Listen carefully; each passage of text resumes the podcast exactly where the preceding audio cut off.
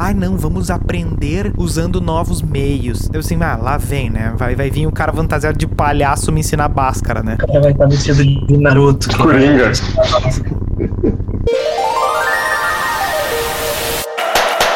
Tá lá o episódio do Freecast!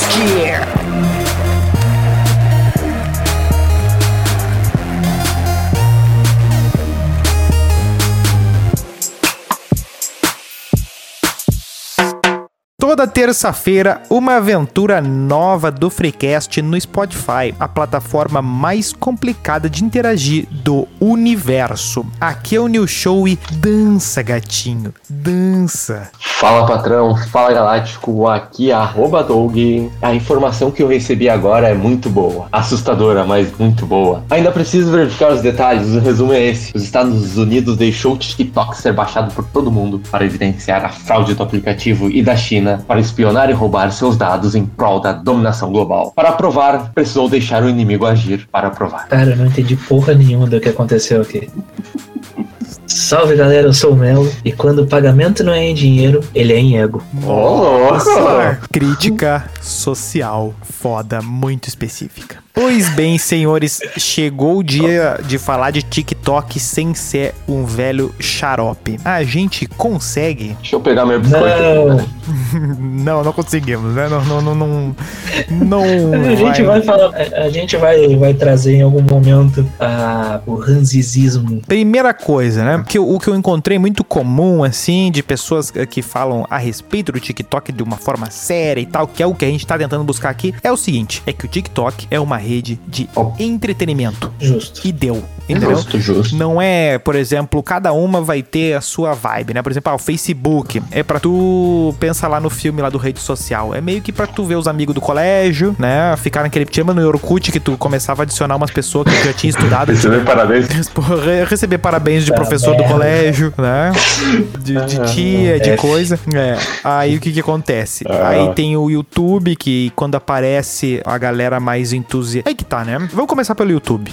O que vocês... E tem o Kawaii também, né? Bah! Vamos por partes. Vamos. A gente ainda não chegou a Chernobyl. Calma lá. O YouTube. Quando vocês conheceram o YouTube? Ah, 2010. Antes. 2006. A primeira vez que eu entrei no YouTube deve ter sido por 2008, mas que eu comecei a ser usuário ali por 2009. Teve uma época que ele era uma coisa só assim, pra ver vídeos estranhos, uma coisa meio... Tudo que era meio deep web tava ali, né? Um negócio meio viral, assim, Tipo, no início, assim, nos primórdios, eu lembro que tinha muito... Tinha, logicamente, né? Muitos vídeos do YouTube e tudo mais. Mas tinha muitos também do concorrente, aquele que eu acho que era o Dailymotion. Dailymotion, isso. Que, não, tipo, era o Vimeo. O Vimeo é mais novo. O Vimeo era vídeo curtinho. É, uns vídeos de 20 segundos. Não, esse é o Vine. Esse era o Vine. Vocês vão me criticar. Isso, Vine. Tem o Vimeo, que era outra coisa. Pode dizer que ele é o pai do TikTok, ou vocês vão me criticar, que nem no caso do Space Invaders. É, ele é uma inspiração. Não, boa. Acho que é uma inspiração boa. É uma inspiração boa. Eu acho que o TikTok ele é meio que uma amálgama de várias coisas, mas a gente vai chegar lá. Não, o TikTok ele é uma evolução boa, assim, ele pegou tudo que viciava nos outros aplicativos e misturou, virou isso aí que virou, né? Mas vamos focar no YouTube aqui, vamos tentar fazer um caminho de raciocínio. Mas o YouTube no início era só vídeos de gato, né? Te lembra do... o gato piano. Esqueci o nome. Lá. Ele era meio que o Keyboard Cat. Porque o YouTube, ele começou com uma onda meio que cada um faz o upload do que quiser. Cria uma conta e sobe teu vídeo aí. Eu lembro que um dos primeiros vídeos que eu vi, deve ter sido um dos três, assim, foi aquele da autópsia do Alien. Bah. Aquele clássico. Bah, aquele... Eu vi bem antes. O primeiro vídeo que eu vi no YouTube foi de uma autópsia, mas não era de Alien. Tá bem. Mas aí que tá. Ele e não era fácil de achar, né, as coisas. Não tinha um algoritmo que te... Não tinha categoria. Aí que tá a ferramenta de busca. Ele não era do Google ainda, né? Não tinha. Era as caralhas. Esse é o termo. O YouTube era jogado as caralhas. Tu chegava no vídeo pelo link. Se não tivesse o link, tu não ia nunca. Ou até buscando ali e tal, mas alguém tinha que te falar daquilo. Tu tinha que vê numa comunidade do Orkut, alguém ia te mandar no MSN, caralho, a gente... era um virais. Isso, é a melhor palavra. Eu lembro, por exemplo, o Rafinha Bastos, por exemplo, tinha e tal a página do Rafinha, e muitos vídeos que eu tinha visto, quando eu fui ver o stand-up dele, eu fui ver assim, tinha uma tal de... Eu não conhecia a página do Rafinha, né, que todo mundo seguido fala, só que eu já tinha visto todos os vídeos dele, né, porque tu veio pra uma coisa, e tinha muita coisa no YouTube. Vai pro YouTube. Né, por exemplo, um vídeo que é uma espécie de uma paródia do Festa no AP, eu nunca soube que era dele aquele vídeo, e eu tinha... Pra mim era quase o clipe oficial de Festa no AP do Latino, aquilo, né? Bah, tinha aquele do Filtro Solar, que ele fez a paródia também. Sim, exatamente. Não, ele era bom. Sim, que o vídeo do Filtro Solar também era uma coisa que correu meio que a esmo, e a paródia também corre meio que sem aí, Havaiana de pau. Pra gente ter uma noção, né, pra se lembrar, o site que melhor organizava esse conteúdo de entretenimento e coisa era o site das Charges. Do Charges. Sim, o Charges. Ele era muito mais organizado. Eu bati o ponto naquele site todo dia. Nossa, eu acho que eu maratonei todos os top entrevista que tinha na época. Tem um amigo nosso que uma vez no campeonato de Playstation falou assim, eu vou ver o site dos Charges, mas isso já era, tipo, já tinha passado já, me entendeu? 2015. 2014, 2015, assim, vou ver as Charges, assim, que bate, tipo, e a galera ali, né? É o nosso amigo esquiador? Não, é o nosso amigo Gola Alta. Ah, é? É, nosso amigo Gola Alta. Ele meteu essa no último aniversário do Alex lá na casa da mãe dele lá. Mas enfim, o que acontece, né? Com o tempo foram surgindo os vlogs, né? Que também era uma coisa mais pessoal. Que foi o que bombou, né? A FU naquela época. É, eu acho que foi o que bombou, porque incentivou as outras pessoas a também subirem coisa, né? Ah, o Felipe Neto era bom naquela época. Eu acho que não era vlog ainda. Vlog é um pouco mais depois. Sim, mas assim, ó, é um momento... Felipe Neto não fazia vlog. O vlog foi o PC Siqueira que começou, né? É, não, aí que tá, no Brasil, né? Mas a questão toda era de conteúdo, de conhecer um produtor de conteúdo, né? Vamos usar esse termo mais contemporâneo, né? Eram meio que esses, os primeiros que a gente conhece, assim. Tinha aquele o Mr. Guitar Man, né? Que ele é brasileiro e tal, que ele fazia meio que umas coisas com música, assim, com outros sons e tal, e criava coisa, mas era tipo uma coisa meio de fora, assim, tu não sabia muito bem organizar. E aí, no fim das contas, a gente acaba chegando naquela parte ali do, tipo, Porta dos Fundos, que as coisas meio que começa a virar mais empresa, né? É. Sim, ficam mais organizados. Até na época teve mais profissional. Mas é que também, né? É muito mais difícil tu ver gente sozinha fazendo coisa no YouTube, né? Sim, e por que sim. Foi nessa mesma época que brotou o Desimpedidos lá, que daí eu não lembro qual é a empresa por trás. Sim, sim. Né? Depois que bombou o Porta, o Parafernália, esses mais de humor, aquele de pegadinhas também, teve uma época que teve o surdo das pegadinhas. O que aconteceu? Começou a muita gente se profissionalizar e criar as coisas de nicho, né? Sim. E tudo com empresa e já com a ideia de fazer o dinheiro, né? Que não era...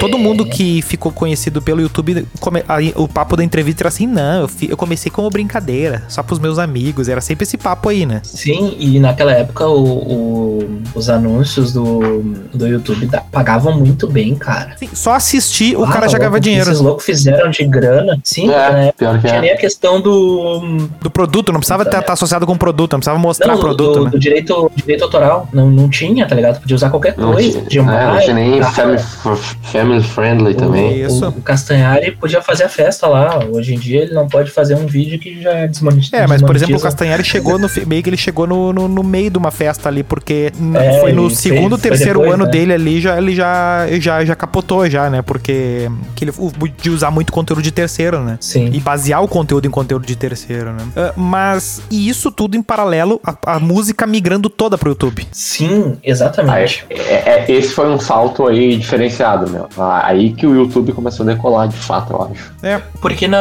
tipo, muita gente começou a usar o YouTube pra ouvir música e, tipo, os próprios artistas vendo isso, outros artistas menores puderam se lançar e ganhar só assim, né? As informações ali, né? Mais atualizadas que eu vi é que mais da metade dos views de YouTube é de conteúdo musical. Sim. É mais da metade. É uma galera que passa, sei lá, alguns minutos no dia ali só vendo um clipe. Nem que seja pra ver um clipe da Juliette, o cara vai lá e vê. É brabo. Ou fica numa aba, o cara clica numa playlist, né? E fica numa aba que o cara não tá tocando. Vendo. Né? É o que acontece com hoje esses podcasts, que é um tal talk show filmado, né? Isso. Que o cara não tá olhando pra tela no geral, assim, né? O cara tá deixando uma aba ali. É, ou então o próprio stand-up, né? Cadê? O cara deixa ali numa aba ali e vai só ouvindo. É, o que eu acho que já perde um pouco, né? É, muitas vezes. É um conteúdo humorístico no segundo plano. É complicado. Muitos vídeos eu vejo com a tela desligada, só ouvindo. Sim, não. Isso aí é o padrão pra coisas mais compridas, assim. Mas já sei como é que a gente vai fazer o Doug entrar dentro dos livros, no mundo dos livros. Audiobook.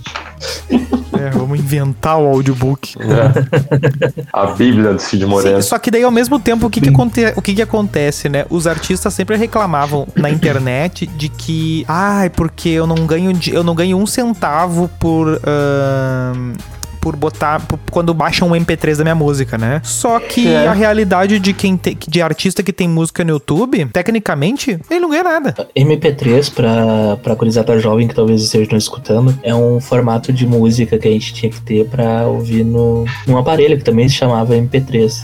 Tá? Não existia streaming na época. É, tem isso também. Aí, outra coisa, né? O início do YouTube também tinha a coisa de tu clicar num vídeo e deixar ele carregar uma quantidade e depois dar play nele. É, verdade. Sim, até porque a internet era Nossa, a internet era absurda. E tinha outra coisa, que tu abria um vídeo e daí a capa era uma coisa, e daí ele ia tocar era o Rick Stanley. Ah, tinha essas coisas também, tinha essas coisas. Não, eu lembro de, por exemplo, assim, ó, eu fazia várias vezes dessa de, por exemplo, vou jantar. Aí, o que eu fazia? Tu abria...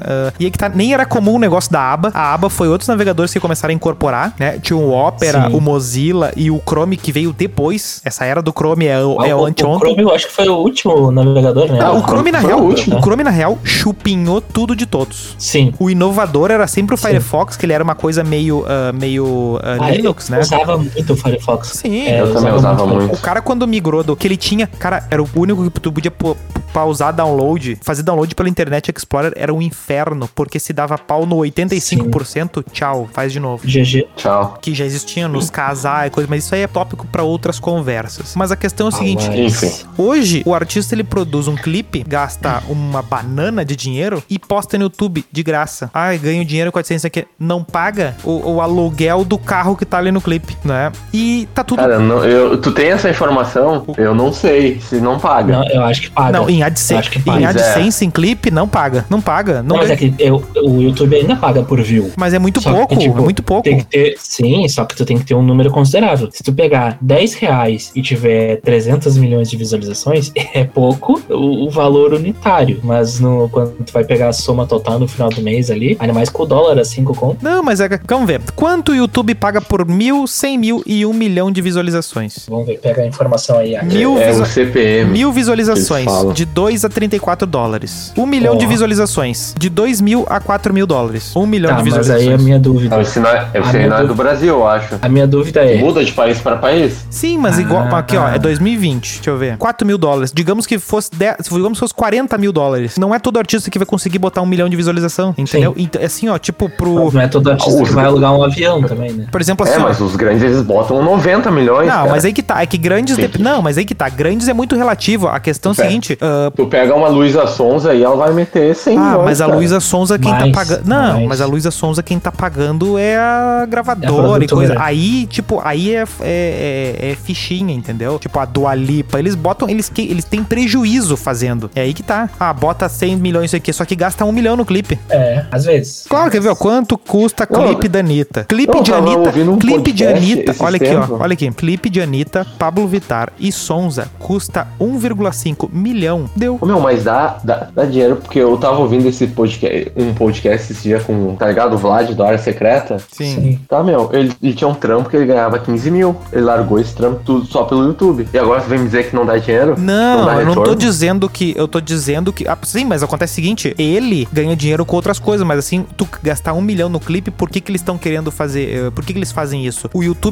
Aí que tá. O YouTube não paga as contas. O YouTube é uma televisão que tu vai botar as coisas coisas porque tu quer vender, show. Tu acha que o Thiago Ventura ganha dinheiro do YouTube pra que banca o quanto ele gasta pra filmar? Não, é isso. Eu acredito que ele ganha uma fatia considerável, mas cara. Mas não paga, é isso que eu tô dizendo, não paga os custos. Não se paga, eles já falaram mil vezes. Paga os custos dele. Mas o custo do baldaço é uma cachaça, é aí que tá. É por isso que ele consegue dinheiro. É? O custo dele é nada. Ótimo. Ele grava com o celular, tudo. Sim. Agora, imagina... Cara, o baldaço, ele era jornalista. Dificilmente um jornalista vai ganhar 5 conto no mês, tá? Qualquer coisa que ele ganhasse acima disso, ele já tava muito no lucro. E provavelmente ele deve fazer 20, 30 mil. Se tu tirar o YouTube dos grandes artistas e pegar o pessoal mediano aí, que gasta pouco, vamos dizer assim, pra produzir um conteúdo, vale a pena. Olha, bicho, todo mundo que fala sobre produção diz que não se paga. O Pirula tem 1 milhão lá e ele diz que não consegue se pagar os troços. Tá, mas e não larga o osso, né? O Dave Jones veio falando isso, mas não larga o osso. Sim, mas vai fazer o quê, né? O jeito que ele vai fazer o quê? Vai pegar, né? Porque ele sabe que pegar uma CLT lá é mais difícil. Ah, pois é, então. Só que os caras têm projeção nacional. Sim. Entendeu? Mas é a diferença. Paga. 1 milhão de inscritos, daí tu paga, o cara ganha um pouquinho mais que um CLT. Essa que é a questão. Depende. E ele ganha mais. Se o cara for PJ, aí não vale a pena. O que é a questão? As grandes empresas acabam, no fim das contas, é aí que tá. Se é tão barbada, as grandes empresas vão tomar conta, porque ela consegue botar e produzir. Sempre acaba acontecendo, em série, entendeu? Você, pô, como é que um cara sozinho consegue ganhar, sei lá, 100 mil no mês? Não é possível. Aí vai uma empresa, bota uma infra e consegue arrancar aquele 100 mil daquele cara ali, né? Consegue ocupar aquele espaço. Ah, o cara consegue sozinho criar 1 vídeo por dia, eu vou lá e boto 7 no mesmo dia, eu como empresa. Tu ocupa aquele espaço dele ali. Mas aí tu vai brincar com o algoritmo. Sim, exatamente. E tem que ver o... Não, é muitas variáveis aí envolvidas. Não quer dizer que vai dar certo os 7 vídeos da empresa. Não, a tendência... Sim, e um do cara pode ser... A tendência... É uma coisa relativamente aleatória, né? Sim, porque na verdade, por que é mais fácil tu pegar o cara depois que deu certo, né? Porque o cara meio que já passou no Darwin ali da coisa, né? Porque tu já viu se o cara conseguiu se criar sozinho, fazer um público e coisa e tal ali. Depois tu investe na coisa, né? Por exemplo, agora uma empresa do zero, querer fazer conteúdo normalmente dá as flopadas braba, né? Porque não tem... Assim, não. Não tem o tom, mas assim, ó, pô, quem faz dinheiro mesmo é minoria. A maioria tem prejuízo. A maioria usa o YouTube como veículo e não tira nada. Sim. Não, isso aí é um fato. Isso aí é um fato. Porque acaba se tornando caro produzir um produto de qualidade pro YouTube. E cada vez mais o pessoal quer coisa de qualidade. Só que mesmo quando tu tem as coisas de qualidade, tu pega um programa que não tem tanta qualidade, assim, não tem tanta firula, que nem é o caso dos podcasts, que é uma mesa, as câmeras e tal, e acaba, gerando muito mais o que gera mais dinheiro acaba sendo o ao vivo, né? Aí tem os superchats da vida. Só que ainda assim, se tu for ver, o próprio YouTube aumentou o ticket inicial, né? Pra tu fazer qualquer coisa, né? Porque é aquela coisa, vamos pro Instagram. Todas as pesquisas vão mostrar que tu tem que ter um certo padrão de conteúdo ali pra conseguir ser bem visto pelo algoritmo, né? Sobre isso do algoritmo aí, teve uma polêmica que até o The Intercept, aquele, lançou, né, a reportagem. Roubou meu material, filho da puta. Sai do meu celular. Que fala... Que no caso do TikTok, né, o algoritmo ele era acusado da preferência, né, pra mostrar perfis que seguissem um certo padrão, assim, de beleza, etc. É, excluía os deficientes também, e casas de pobre, assim. Não, exatamente. E outra coisa que é bem óbvio que... A desculpa esfarrapada era, é para evitar o bullying. Eu acho que eles... Eu imagino que o advogado deva ter usado na defesa o exemplo aquele daquela mina do Friday lá, que era... A Rebecca Black. Mas eu posso te garantir que o algoritmo não precisa dizer nada pra mim, que eu já sei que ele funciona dando prioridade, o comportamento da rede, não precisa nem ter algoritmo, vai dar preferência pra, por exemplo, fotos de melhor qualidade, vídeos de melhor qualidade, e, por exemplo, a pessoa tira foto de lugares, vai ser os melhores lugares, vão ser os lugares, as coisas mais diferentes. E normalmente os melhores lugares e a melhor qualidade de foto vem de coisas de pessoas pessoas com mais dinheiro. Exatamente. No geral. Exato. E aí o que acontece? Tu já tem a cercada, né? Ah, como é que eu vou fazer? Ah, vou fazer um blog de comportamento e coisa e fotos, isso aqui. À medida que tu tem uma vida que é todo dia a mesma coisa, que teu tempo é totalmente ocupado e tal, tu não tem muita variedade pra vender coisa ali, né, pra expor, né? Tu não tem vida pra expor, né? Mas daí, por exemplo, no caso do TikTok, ele meio que imita a estratégia do YouTube nas origens, porque ele não paga no início a questão dos direitos autorais das músicas, que as pessoas acabam utilizando nos seus challenge, etc e tal, nas dancinhas, cara. E também ele acaba pagando bastante por view. E como o algoritmo é muito bom na distribuição pros usuários, assim, tipo, é muito aquilo que tu realmente vai ficar vendo mais tempo, acaba gerando muita visualização. E isso acaba gerando muito dinheiro pra quem acaba tendo mais... quanto mais visualização, mais dinheiro. Exato, etc. que é um caminho, por exemplo, que eu vejo, que o Instagram, eu acho que ele tá com um pé no YouTube e um pé no TikTok, é assim, né? É que o Zuckerberg, ele tem uma coisa, ele não gosta de perder. É. Ele vê um concorrente fazendo uma coisa, ele, não, vou comprar esse cara. Aí ele vai comprar, o cara fala, não, nega. Ele quis comprar o Snapchat. Exatamente. O cara falou, não. Ah, não quer? Vou fazer igual, então. Mas no caso do Snapchat, ele conseguiu fazer um troço melhor que o Snapchat, que os stories acabou, né, comendo o Snap. Mas é a questão que o Snapchat teve toda aquela arrogância do CEO do Snapchat, falou que era que o aplicativo era pra quem tinha celulares bons, que era o iPhone. Sim, sim. Se tu não tinha um celular bom, não tinha mas usar. Se tu for olhar, considerando, tipo, deixa eu ver aqui, julho de 2021, o Snapchat, apesar de tudo, ser a 12ª rede com maior número de usuários ativos por mês, olha, tão de... À frente do Twitter, me surpreendeu. Isso é surpreendente. Pois isso é, surpreendente. Não, isso aí é assustador. E o Facebook tá no 2,8 bilhões, vamos se atentar a esse número, é por mês usuários ativos, né? Por quê? Porque ele tenta fazer assim, ó, tem que rodar em qualquer celular, todo mundo tem que saber mexer, tem que ser... Não, mas é que lá na gringa... Ele... É a empresa Facebook que tá somando Instagram e tudo mais, WhatsApp, ou é só a rede? Não, é só a rede. Que conta o Messenger. Tanto é que... Conta o Messenger. Não, peraí. É usado lá fora. Não, peraí. Esse 2,8 bilhões... Ah, não conta o Messenger nessa pesquisa. Esse 2,8 bilhões é o Facebook, ponto. A quinta maior tem 1,3 bilhões, que é o Facebook Messenger. A terceira é o WhatsApp, com 2 bilhões. Né? E a quarta? A quarta é o Instagram, com 1,3 bilhões. Olha o top 5, gente, tá contando tudo torto. E o YouTube tem 2,2 bilhões. Tá, o top 1 é o YouTube? Não, o top 1 é o Facebook, com 2,8 bilhões. Ah, tá, beleza. O TV, a galera. No top 5, então é tudo basicamente dos Zuckerberg. Exatamente, só tira o YouTube. Só o YouTube que não. Só tira o YouTube e... Porque basicamente, e tu vê, né, que o YouTube também, ele veio comprado a Google comprou o YouTube, né, e a Google tentou implementar vários tipos de concorrentes, né, olha o tamanho do Google, eles não conseguem bater o Facebook como rede, né, como coisa de entretenimento, apesar de ter muito mais informação que eles, né.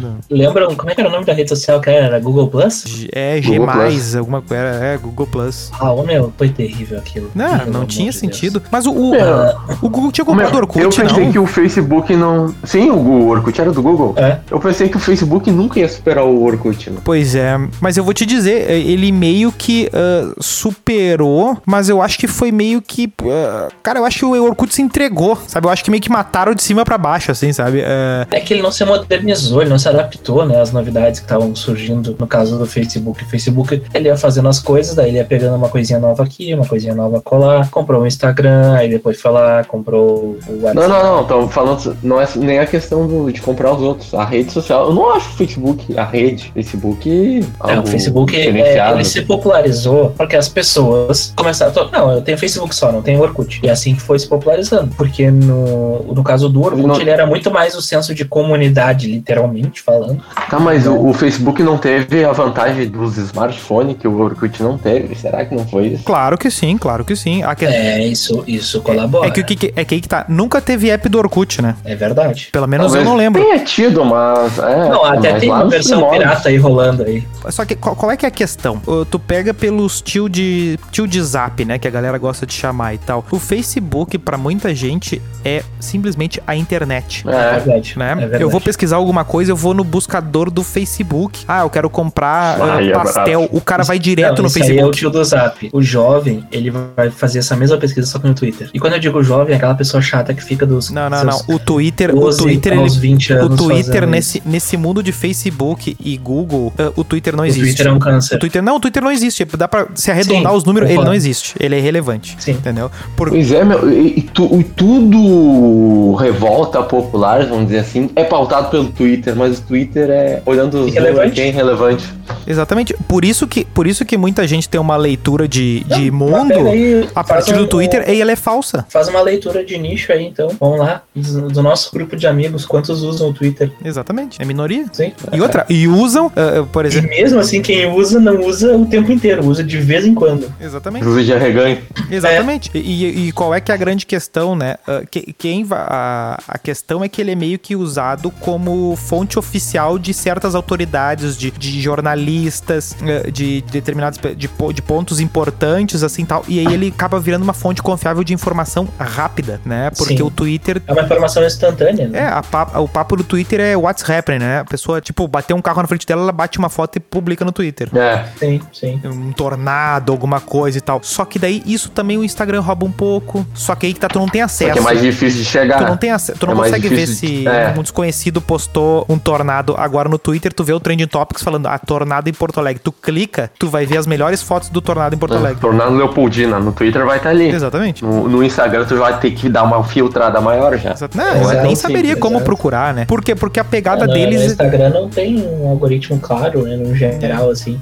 O algoritmo não te mostra aquilo que tu realmente quer ver. Ele vai te mostrando com base no que ele tá recebendo, digamos assim, de dinheiro pra te mostrar, no geral. E vai fazendo os padrões ali com base nisso, pra te enganar. Coisa que já difere, por exemplo, do TikTok, que tem um algoritmo de distribuição muito melhor. Eu acho que todos eles têm uma filosofia muito clara, assim, que é o ponto 1, que é conseguir fazer com que tu fique mais tempo na plataforma deles. Isso aí é claro e sabido por todo mundo, né? É o tempo que tu fica sem trocar, né? E por isso que o Facebook vai fazer com que tu more ali dentro, o YouTube vai tentar criar os recomendados ali, o WhatsApp vai tentar, agora tem até transferência, né, de dinheiro no WhatsApp.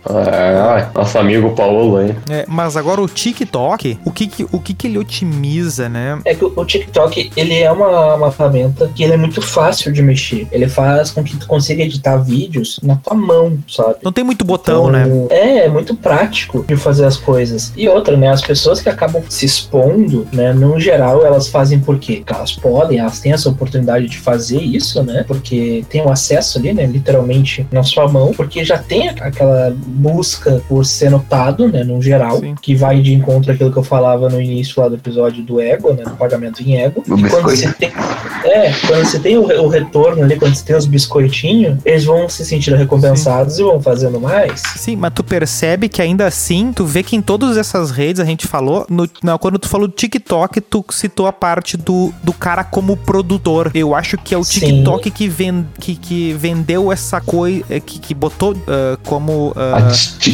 TikTokização das profissões? Não necessariamente. Mas assim, ó, não interessa o que... Ele meio que disse, ó, não interessa o que tu faz, aqui tu é um criador. Ah, não, mas nos outros... Depende muito, porque olha só, das pessoas que utilizam o aplicativo, 77% baixa e consome o conteúdo, e só 23% que acabam se tornando criadores. E esse número, ele aumenta quando é os jovens, que é o maior público, né? O maior público é 41% dos que produzem tem entre 16 e 24 anos. E desse público de 16 a 24 anos, quase 70% prefere ver a produzir o conteúdo. Sim, mas compara com as outras redes, por exemplo, no Instagram, o cara cria um portfóliozinho de algumas fotos, fotos ou de alguns eventos, às vezes é só o aniversário dele todo ano ali que tá adicionado, e morreu ali, às vezes no Stories a pessoa é mais ativa. Agora o TikTok, tu tá sempre furando a bolha. É que é outra pegada, né, também, Instagram, mas pessoal. É, o TikTok ele é mais... É muito mais tu com o mundo, assim, eu acho. É meio que um, digamos, um portfólio, entre aspas, entre muitas aspas, um portfólio pra atrair as pessoas, entendeu? Pra tua vida. E aí que tá, aí que é a grande coisa ali, por exemplo, quando veio o YouTube e bota o clipe do...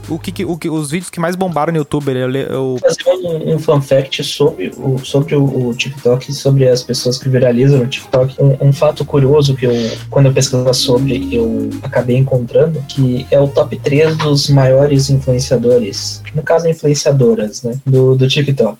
No top 3 a gente tem a Bella Poarch, que depois do sucesso que ela fez no TikTok, ela se lançou como cantora. Hoje ela tem 63,9 milhões de seguidores no TikTok, e quando ela lançou o clipe dela, que é aquele Build a Beat, que a gente comentou num outro episódio do Beauty Pleasure até, ela bateu o recorde de estreia do YouTube com 75 milhões de visualizações no primeiro dia. Ah, meu, mas não acho que daí isso acaba tornando os produtos com prazo de validade, eles não se sustentam ao longo do tempo? Sim, um prazo mais curto. Mas aí, olha só, no segundo lugar tem a Edson, acho que fala Rei, talvez seja Rai, não sei, mas que tem um pouco mais de seguidores, né, que é 79 milhões e 900, e ela se torna famosa como influenciadora no Instagram, e depois no TikTok ela ganha muito mais notabilidade. Só que ela era atriz, e com a notabilidade dela, ela acabou sendo chamada pra protagonizar esse reboot que teve esse ano do Ela é Demais, que era uma comédia romântica lá do início dos anos 2000 e tal. E daí tem a primeira colocada, que é a Charlie D'Amelio, que... Ah, mas já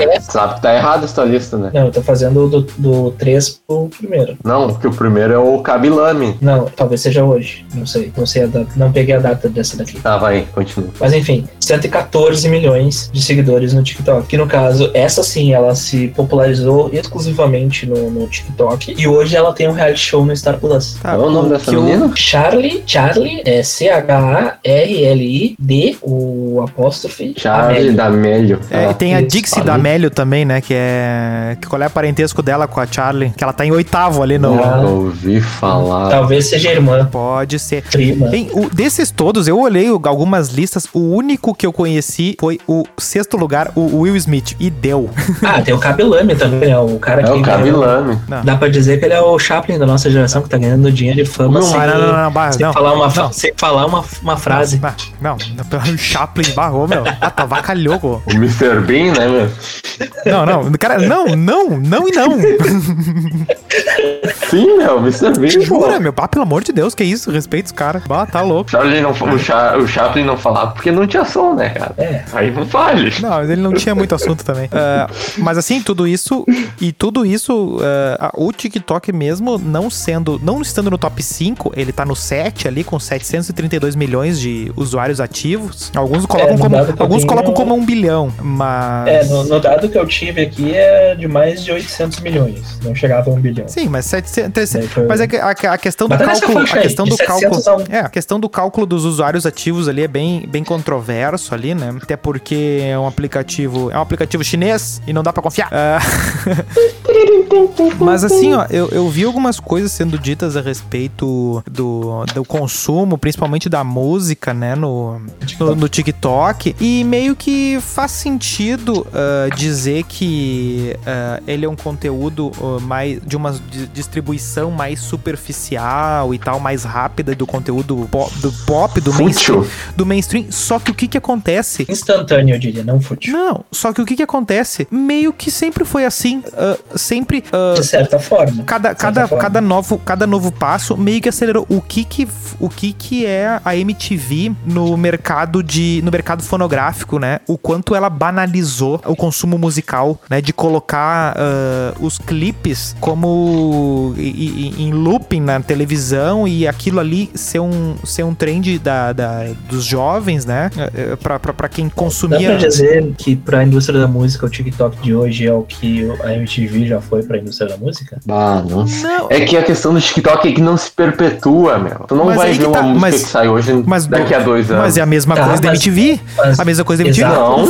O Douglas, o fã de Beatles olhava o Nirvana na MTV e dizia assim, ah, essa merda aí, não vai durar 2 anos. Entendeu? É isso. Só que o que acontece, cada ano que passa, é cada vez mais rápido. As modas. Sim, aí surge o emo lá. Surge o emo. O emo ainda tinha MTV. Tem a questão durou 2-3 anos, músicas, né? Daquele, como é que falava? Hoje ainda é relevante, de certa forma, o emo. Sim, mas é o papo da gente olhando pro passado. A questão é o seguinte... Sim, mas o emo, ele é relevante, tu fala o emo, mas tu não consegue colocar um expoente, assim, tipo, não, aquela música até hoje muita gente escuta. E quando eu falo muita gente, é a grande maioria. Não é. Sabe? Não. Tipo, a grande maioria não escuta todos os dias ali, de manhã eu grindei. É, tu pega, quer ver, ó? Pega o tempo que durou...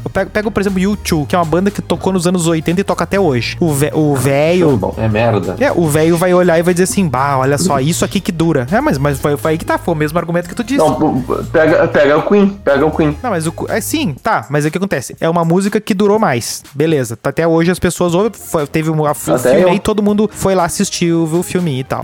Conseguiram dar um Oscar pro Rami Malek, beleza, ponto. Só que acontece o seguinte, agora olha o tempo de relevância que teve o Green Day e compara com o Queen. É bem menor. Compara agora esse Greta Van Fleet, que um monte de gente ama. Compara o Justin Bieber. O Justin Bieber era assim, o maior artista pop, não sei o quê. Ele já não tá na primeira linha já. Primeiro que a gente não pode levar por regra a questão da nossa memória do que realmente, ninguém vai lembrar depois, porque, né, num geral, convenhamos, muito mais gente conhece o Terra Samba do que as músicas do Beatles. Claro, não, isso sim. Pega, por exemplo, o maior sucesso da Anitta, Show das Poderosas. Não toca em lugar mais nenhum, cara. Não toca, mas... Conhece, sim, mas acontece o seguinte, a Anitta, há muito tempo, ela é muito mais conhecida pelo clipe, ela fez tal coisa no clipe, ela fez tal coisa na rede social, do que pelos lançamentos. Você vai perguntar às vezes pra um fã. E mesmo assim, ela é uma funkeira. Assim, eu acho que é o caso único de uma mulher que ela se originou ali no funk ali e tal, que perdurou tanto tempo no topo, né, como fazendo sucesso. Sim, mas ainda assim a música dela... Pode ser que ela é exceção à regra. Não, mas ainda assim tu pode dizer que a música dela já não é funk há muito tempo. Sim, né? Virou um pop. Que não tem nada, é um pop que, mas, tipo, que há muito tempo atrás a Vanessa Camargo tentou enfiar goela abaixo e não deu. E não rolou. A única coisa que ela conseguiu, eu não posso falar, senão pode dar processo. Mas sobre o TikTok ainda tem uma questão, né? TikTok música. Que, tipo, por exemplo, no M de 2020, vários vencedores começaram no próprio TikTok. Aquela Old Town Road lá que viralizou a níveis absurdos, começou no TikTok, por exemplo. Sim, mas foi aquela estatística que eu joguei ali pra gente ali, que agora não sei onde é que tá mais, que é de que das 10 músicas que bombaram em 2020... 7. Das músicas que bombaram em 2020 no Spotify, 7. Não é que elas bombaram junto, assim, não. Ela bombou no TikTok e depois bombou no Spotify. Isso não existia antes. Isso que é a novidade. Sim. Isso que é o louco. Sim. Por exemplo, aquela música... Até eu falei, aquela música do Jason Derulo. Eu fui saber... Eu tinha visto vídeos daquela música e assim, tá legal, uma musiquinha genérica. Aí depois que eu fui ver que existia a música do Jason Derulo, eu assim, meu Deus, essa deve estar na lista dessas 7 aí, pode ter certeza. Sim, provavelmente. Tipo, Dua Lipa, por exemplo, ela fez um relançamento daquela música Levitate, talvez, que foi voltado exclusivamente pro TikTok, né? O clipezinho com a dancinha. Sim, a questão do clipe oficial hoje, que nem o Michael Jackson fazia, é completamente irrelevante. O cara pode lançar um clipe hoje, se a dancinha da música virar no TikTok, ele já faz um outro clipe fazendo collab com outras coisas e já lança em outra rede e já... Não, se fosse hoje em dia, teria certamente uma collab do Michael Jackson com uma Luísa Sonza da vida. Ainda mais que tu... Com a Anitta, né? Também. Gravou com Madonna, o Escambau ali, né? Então, pode tudo. Hoje é uma barbada isso aí, né?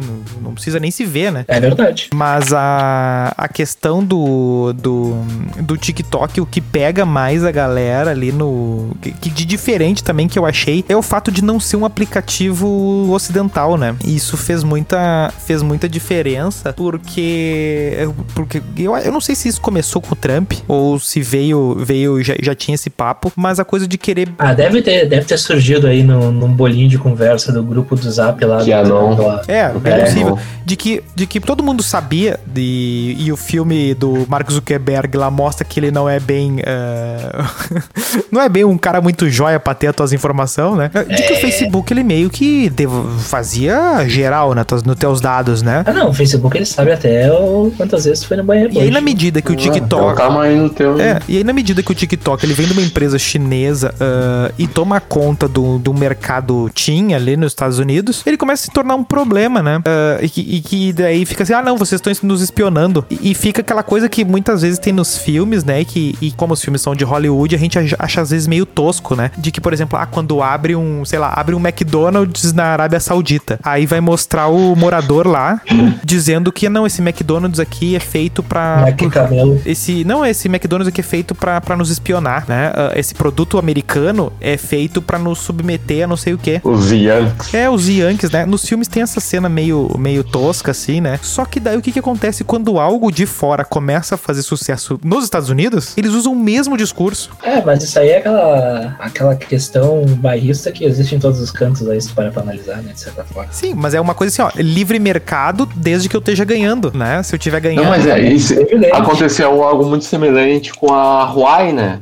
Exatamente, que é o papo do 5G que tá bombando aí a discussão. É, e iriam usar pra nos espionar. Ah, mas falar que vão usar coisa pra nos espionar, já falaram até que os pombos vão nos espionar, né?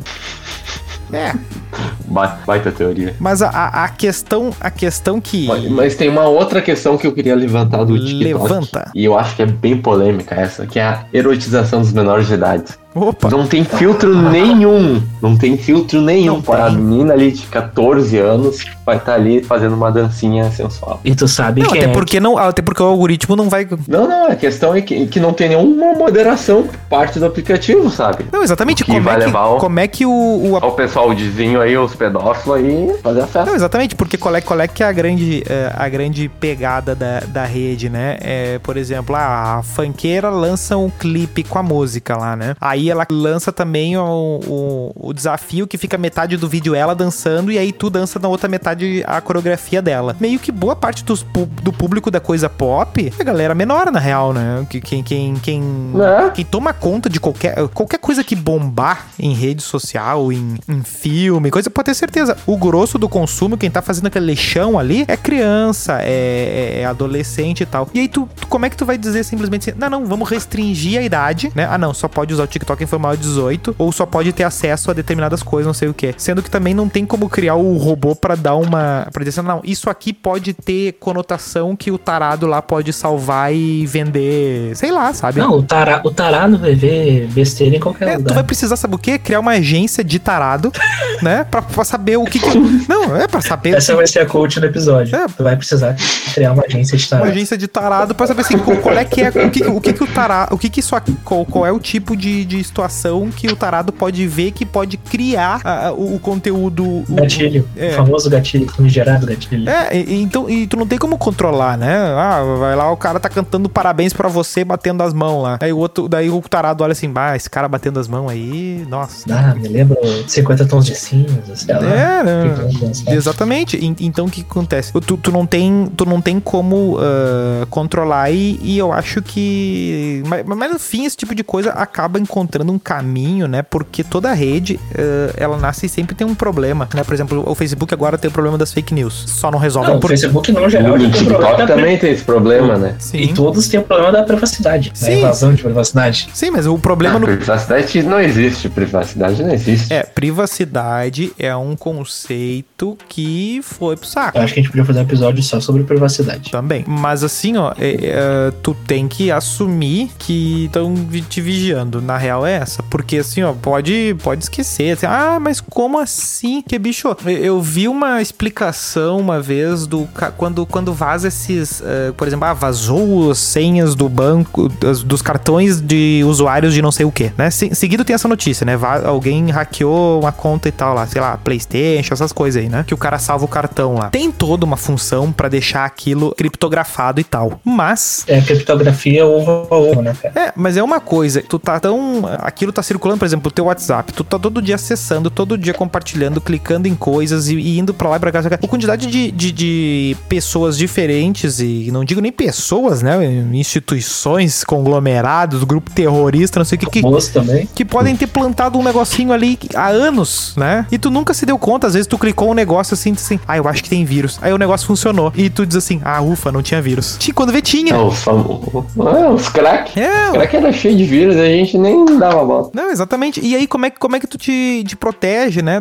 Então tu tem que assumir que, bicho, tá tudo o melhor que tu pode fazer pra proteger o melhor que tu pode fazer pra proteger a tua privacidade é não, se tu não quer que teus dados estejam perambulando por aí, tu não pode ter nenhuma rede social, não utilizar o celular. Mas é que tá, não tem. Não adianta, não adianta outra pessoa. O único jeito, tem, por exemplo, o único jeito de tu ter uma segurança. Mas tu morrer. Não, de ter uma segurança é que a tua vida seja completamente irrelevante. É só isso.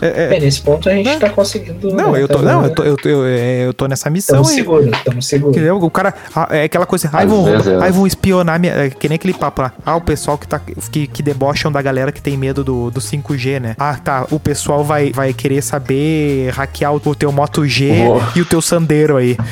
Vou tapar a câmera do meu notebook. Vou tapar a câmera do meu Lenovo aqui. Só que aquela coisa, se o cara quiser ter essa... Aí que tá, se quiserem, conseguem. Deu.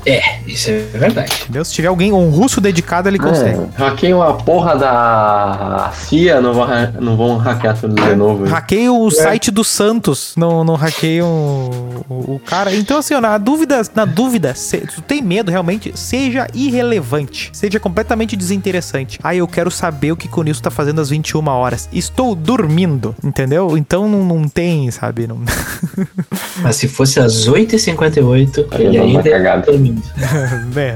Talvez dormindo também. Se tivesse jogo de futebol, talvez eu estivesse dormindo meia hora depois do jogo. Porque, pelo amor de Deus, vai cansar assim no futebol lá no inferno. Ué. Tá louco. Futebol é uma coisa pra pessoa jovem. Mas agora vamos ao momento mais doloroso do tópico TikToker, que é... a gente já falou... Desafios? Não, que a gente já falou que o TikTok ela é uma das redes... Que... a gente vai falar da questão do... vamos dar uma de tiozão agora, é isso? Talvez. É a hora de dar de tiozão. A gente já falou que o TikTok ele é uma das que melhor vende a ideia de que aqui você cria, aqui você é o produtor de conteúdo também, né? Não é só pra ficar assistindo. Tem pra ficar assistindo? Tem, mas produz aí. Sinta-se à vontade, ninguém vai te julgar. Aqui é um anime extreme. Vamos te julgar, sim. A gente julga. Tá, beleza, a gente julga. Mas tá, beleza. Isso se aplica a todo tipo de profissão. O senhor é médico? O senhor está convidado a participar aqui. O senhor é advogado? O senhor é engenheiro? O senhor é professor de educação física? O senhor está convidado a participar do TikTok. E aí começa o submundo da tiktokização das profissões. Vai começar a putaria. Isso aí é perigoso. Mas muitos acabam criando essa questão de produzir, entre aspas, um conteúdo relevante. E entre aspas, porque muitas vezes tem umas fake news aí espalhada no meio do caminho. Não, tem muita informação. Tem muita gente que promove técnicas que não foram reconhecidas sem aprovadas, né? Tem muito hate por aí. Tem muito profissional que inventa técnicas e métodos milagrosos, nossos amigos coaches. Exato, e no caso do TikTok acaba se tornando um ambiente muito propício para que isso aconteça, porque né? Como entretenimento, né? Como entretenimento, tu tá vendo, então, de sangue doce, aí tu compra o barato, então, né? Então, nesse caso, né, daí tem o lado bom e o lado ruim disso, né? O lado ruim é esse que a gente tá falando, que tem os picareta, né? Que tem o pessoal que acaba ganhando dinheiro e acaba se tornando muito notável, de certa forma, por causa dessas desinformações. Cara, esses tempos aí, não lembro quando foi, mas sobre a questão da vacina, tinha pessoal querendo falar negócio lá de ser transvacinado, que eles não estão vacinados, mas eles se sentem como se tivessem, sabe? Opa! E tipo, sabe? Esse tipo de gente tem relevância. Não, vai, isso aí eu... tem relevância, entendeu? Isso aí é o auge da loucura. A nossa minoria. Porra, velho. Ah, que é isso. Mas tem o lado positivo também, porque acaba, tipo, muitas profissões acabaram... Não digo muitas profissões, deixa eu reformular. Muitos profissionais que muitas vezes não teriam nenhuma relevância geral, assim, na sua profissão, que apesar de ser uma profissão muito tranquila de se trabalhar e tudo mais, e ter um salário de 2-3 pila no mês, acaba conseguindo ter uma certa notabilidade quando se reinventa nisso. Ah, é meio foda que daí acaba criando um padrão pros outros. Ah, tipo, que a gente já falou outras vezes aqui. Tem uma nutricionista que se deu muito bem fazendo a dancinha lá, explicando as coisinhas e tal. Aí todas as outras, além de estudar pra nutrição, se formar e fazer tudo aquilo, ainda vai ter que fazer mais essa produção de conteúdo. Porque o que vai ser alguém, porque sabe? O que vai acontecer? Ela vai chega ali e vão perguntar assim, ah, o que eu posso fazer diferente? Alguém vai dizer, ah, faz a dancinha. Exato. Vai ser sempre a coisa que falta. Ah, faz isso, tem essa parte mais negativa, mas também acaba dando notabilidade, né, pra esse pessoal também. E é uma espécie de uberização das profissões, na real, né? Exato. É mais uma forma de que é uma precarização. Olha a crítica, hein? Tipo, assim, ó, eu não consigo ser professor de português do coleginho aqui do bairro e viver disso. Não, eu tenho que ser professor do Brasil inteiro e tenho que ter 1 milhão de seguidores, por senão eu não ganho um salário ainda. Não, tem até o caso de uma professora de português, casualmente, que tem 150 mil seguidores, um negócio assim. Eu acho que é a Cintia alguma coisa, né? Eu não vi o nome dela, mas tipo, eu acho interessante que de certa forma acaba trazendo olhando do lado, do ponto de vista positivo da coisa, acaba trazendo uma nova maneira pra, principalmente pro público jovem, compreender algumas coisas que no geral na sala de aula, por ter um ensino muito engessado, acabam não aprendendo. Então acaba se tornando um jeito também das pessoas aprenderem. Tem isso. Claro que tem muito lado positivo. Mas tem eu fico ainda também com o pé atrás, meu, porque como é que eu vou saber que tal pessoa tá transmitindo uma informação real? Eu tenho muito esse medo. Não, exatamente. E boa parte das coisas que vão chamar a atenção, pode ter certeza, não são reais. Não são reais, porque o real nunca é paulada na mesa. Interessante. O real é sempre a realidade assim, tende a ser decepcionante. Não, esses dias eu vi aqueles videozinhos de curiosidades do que a ciência não consegue explicar. E o não, isso aí é o que mais tem trap. Bah, de uma ilha em Saturno. Puta merda. É, não, esses, exatamente. Aquela coisa,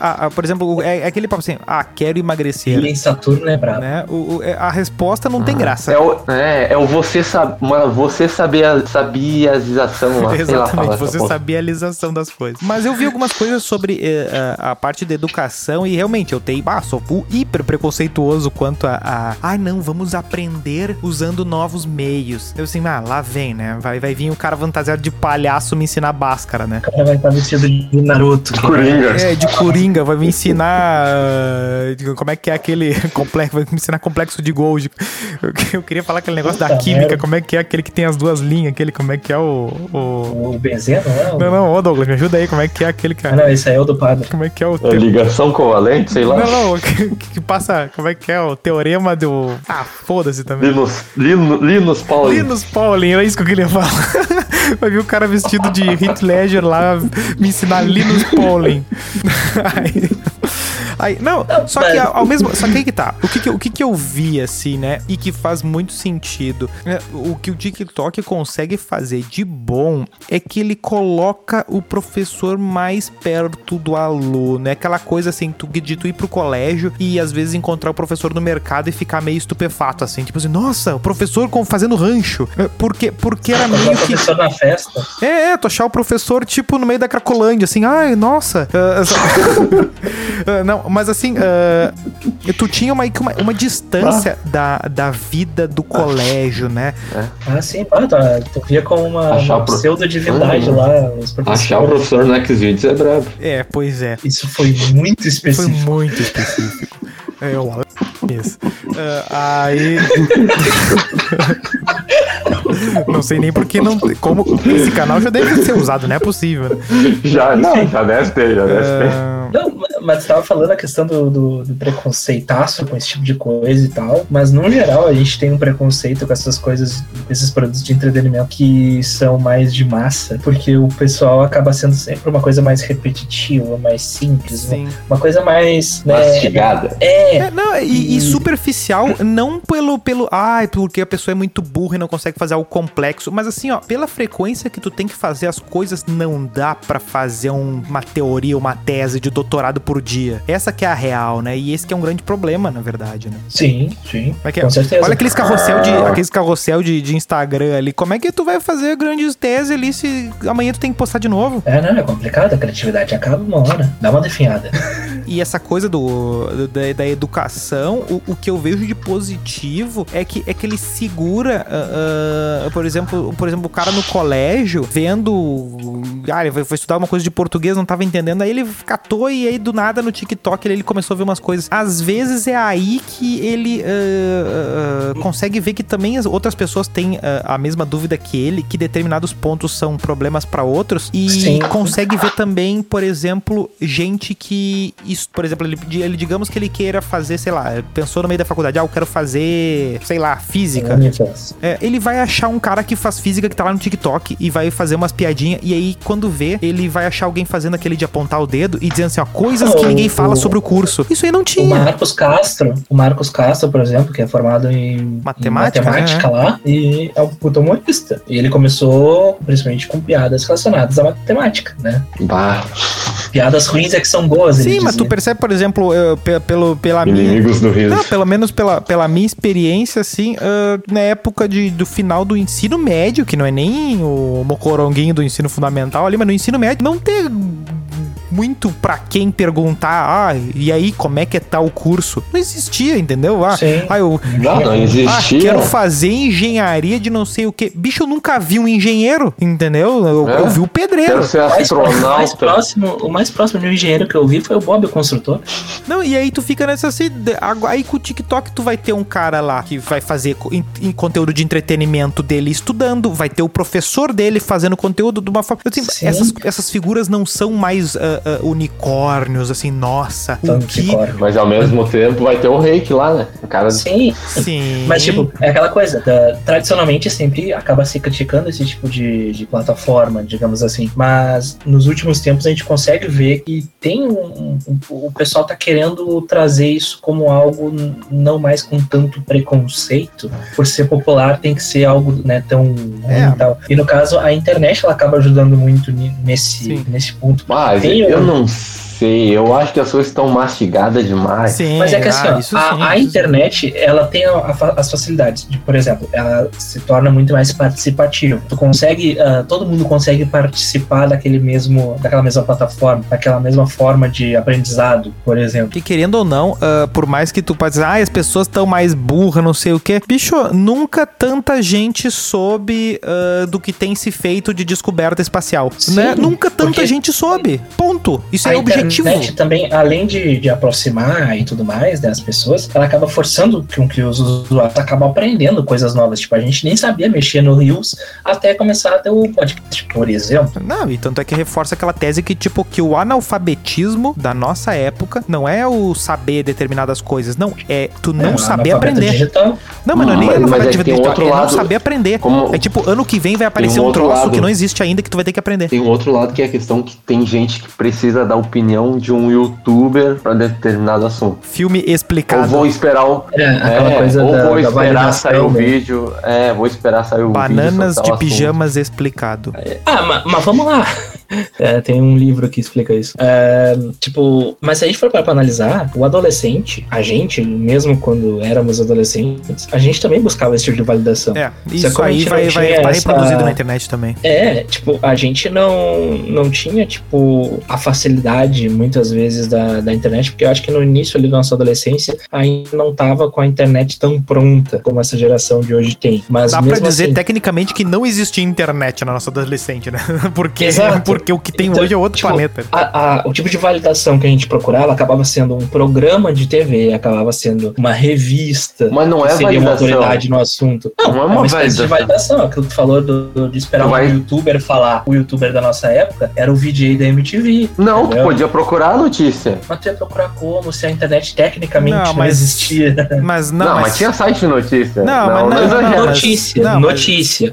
Mas não uma validação de um assunto que tu realmente queria aprender. Mas essa coisa da opinião, essa coisa assim, não, eu tenho minha opinião e não sei o que, isso aí basicamente nunca foi o forte. Vide programas esportivos. Sim, o time tá ruim, tá bom. O comentarista vai lá e senta o pau. E a tua opinião é completamente contaminada pela do comentarista. E a maioria das pessoas, sim. Tanto é que se comentar, e aí hoje, por exemplo, no Rio Grande do Sul tem alguns que todo mundo conhece que movimentam azuis ou vermelhos, e aí Duda, o que eles falam, tu pegou pra Duda pro azul, tu matou Paulo Santana pela segunda vez, né?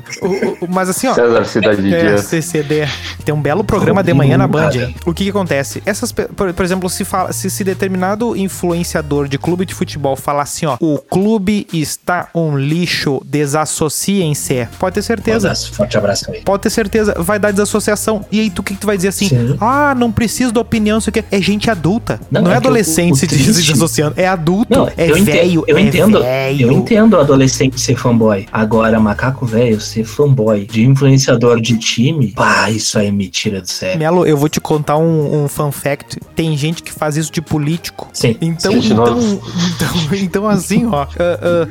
Ai, o Homem-Aranha. Isso é triste. Eu assisti o trailer do Homem-Aranha. Aí o trailer saiu meio-dia. 10 da manhã já tem um trailer explicado. Vou assistir. Peter aqui. Aí eu vou lá, assisto e digo assim, pá, como eu sou burro, como é que eu não vi isso? Que cara genial, né? Como é que eu não vi que o Homem-Aranha agora vai, né? Porque os caras tiram umas informações do, né? Só Deus sabe.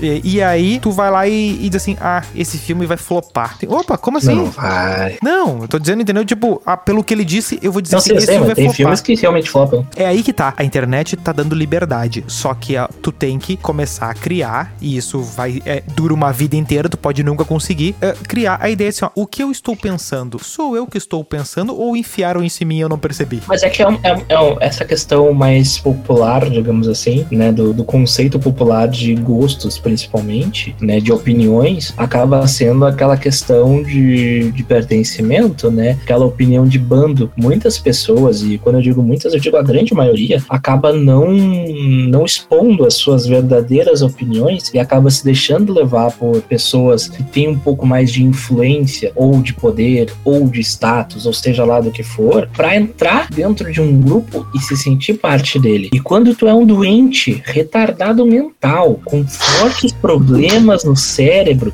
capaz de não ter não conseguir discernir entre o que é real e o que não é, tu acaba e tu acha outras pessoas do mesmo nível. Só que o que acontece, Guilherme? Hoje o amor tem métrica. Então o que acontece? E o que tem métrica dura 3 meses. E o que tem métrica vale dinheiro. Então assim, as pessoas fazem tudo pelo like. Fazem porque dá dinheiro. Like. Dá dinheiro, entendeu? Assim, sim. Ele fica toda hora olhando os seguidores, não sei o quê. Porque se ele tiver 50 mil, o salário dele é tanto. Se ele tiver 1 milhão, o salário dele é tanto, mais um monte de outras coisas, né? Então, quando as pessoas ficam jogando opinião pra lá e pra cá, isso também tem um valor, porque tu pode ver, tu nunca vai ver a Anitta falando uma frase assim, ó, eu acho K-pop uma bosta. Por que ela nunca vai falar isso? Mas tu pode ver ela tatuando o cu. Porque, exatamente. Tatuar o cu não agride as métricas dela, mas agora dizer assim, ó, K-pop é uma bosta, não, agride. Aumenta. Agride, por quê? Porque público se cruza, ela não pode perder. Então, o que é esse público aí? Que é deixa eu puxar um assunto relacionado aí à Anitta. Em relação a isso que tu falou, durante a pandemia, durante o lockdown, ela acabou começando um relacionamento lá, eu não lembro com quem era. Ai, mas acho meu que Deus. Falou que ela fazia. E essa aí vai um oferecimento pro Foxtão. Tipo... Ah, lá vem Lô Santana e Lucas Louco. Não.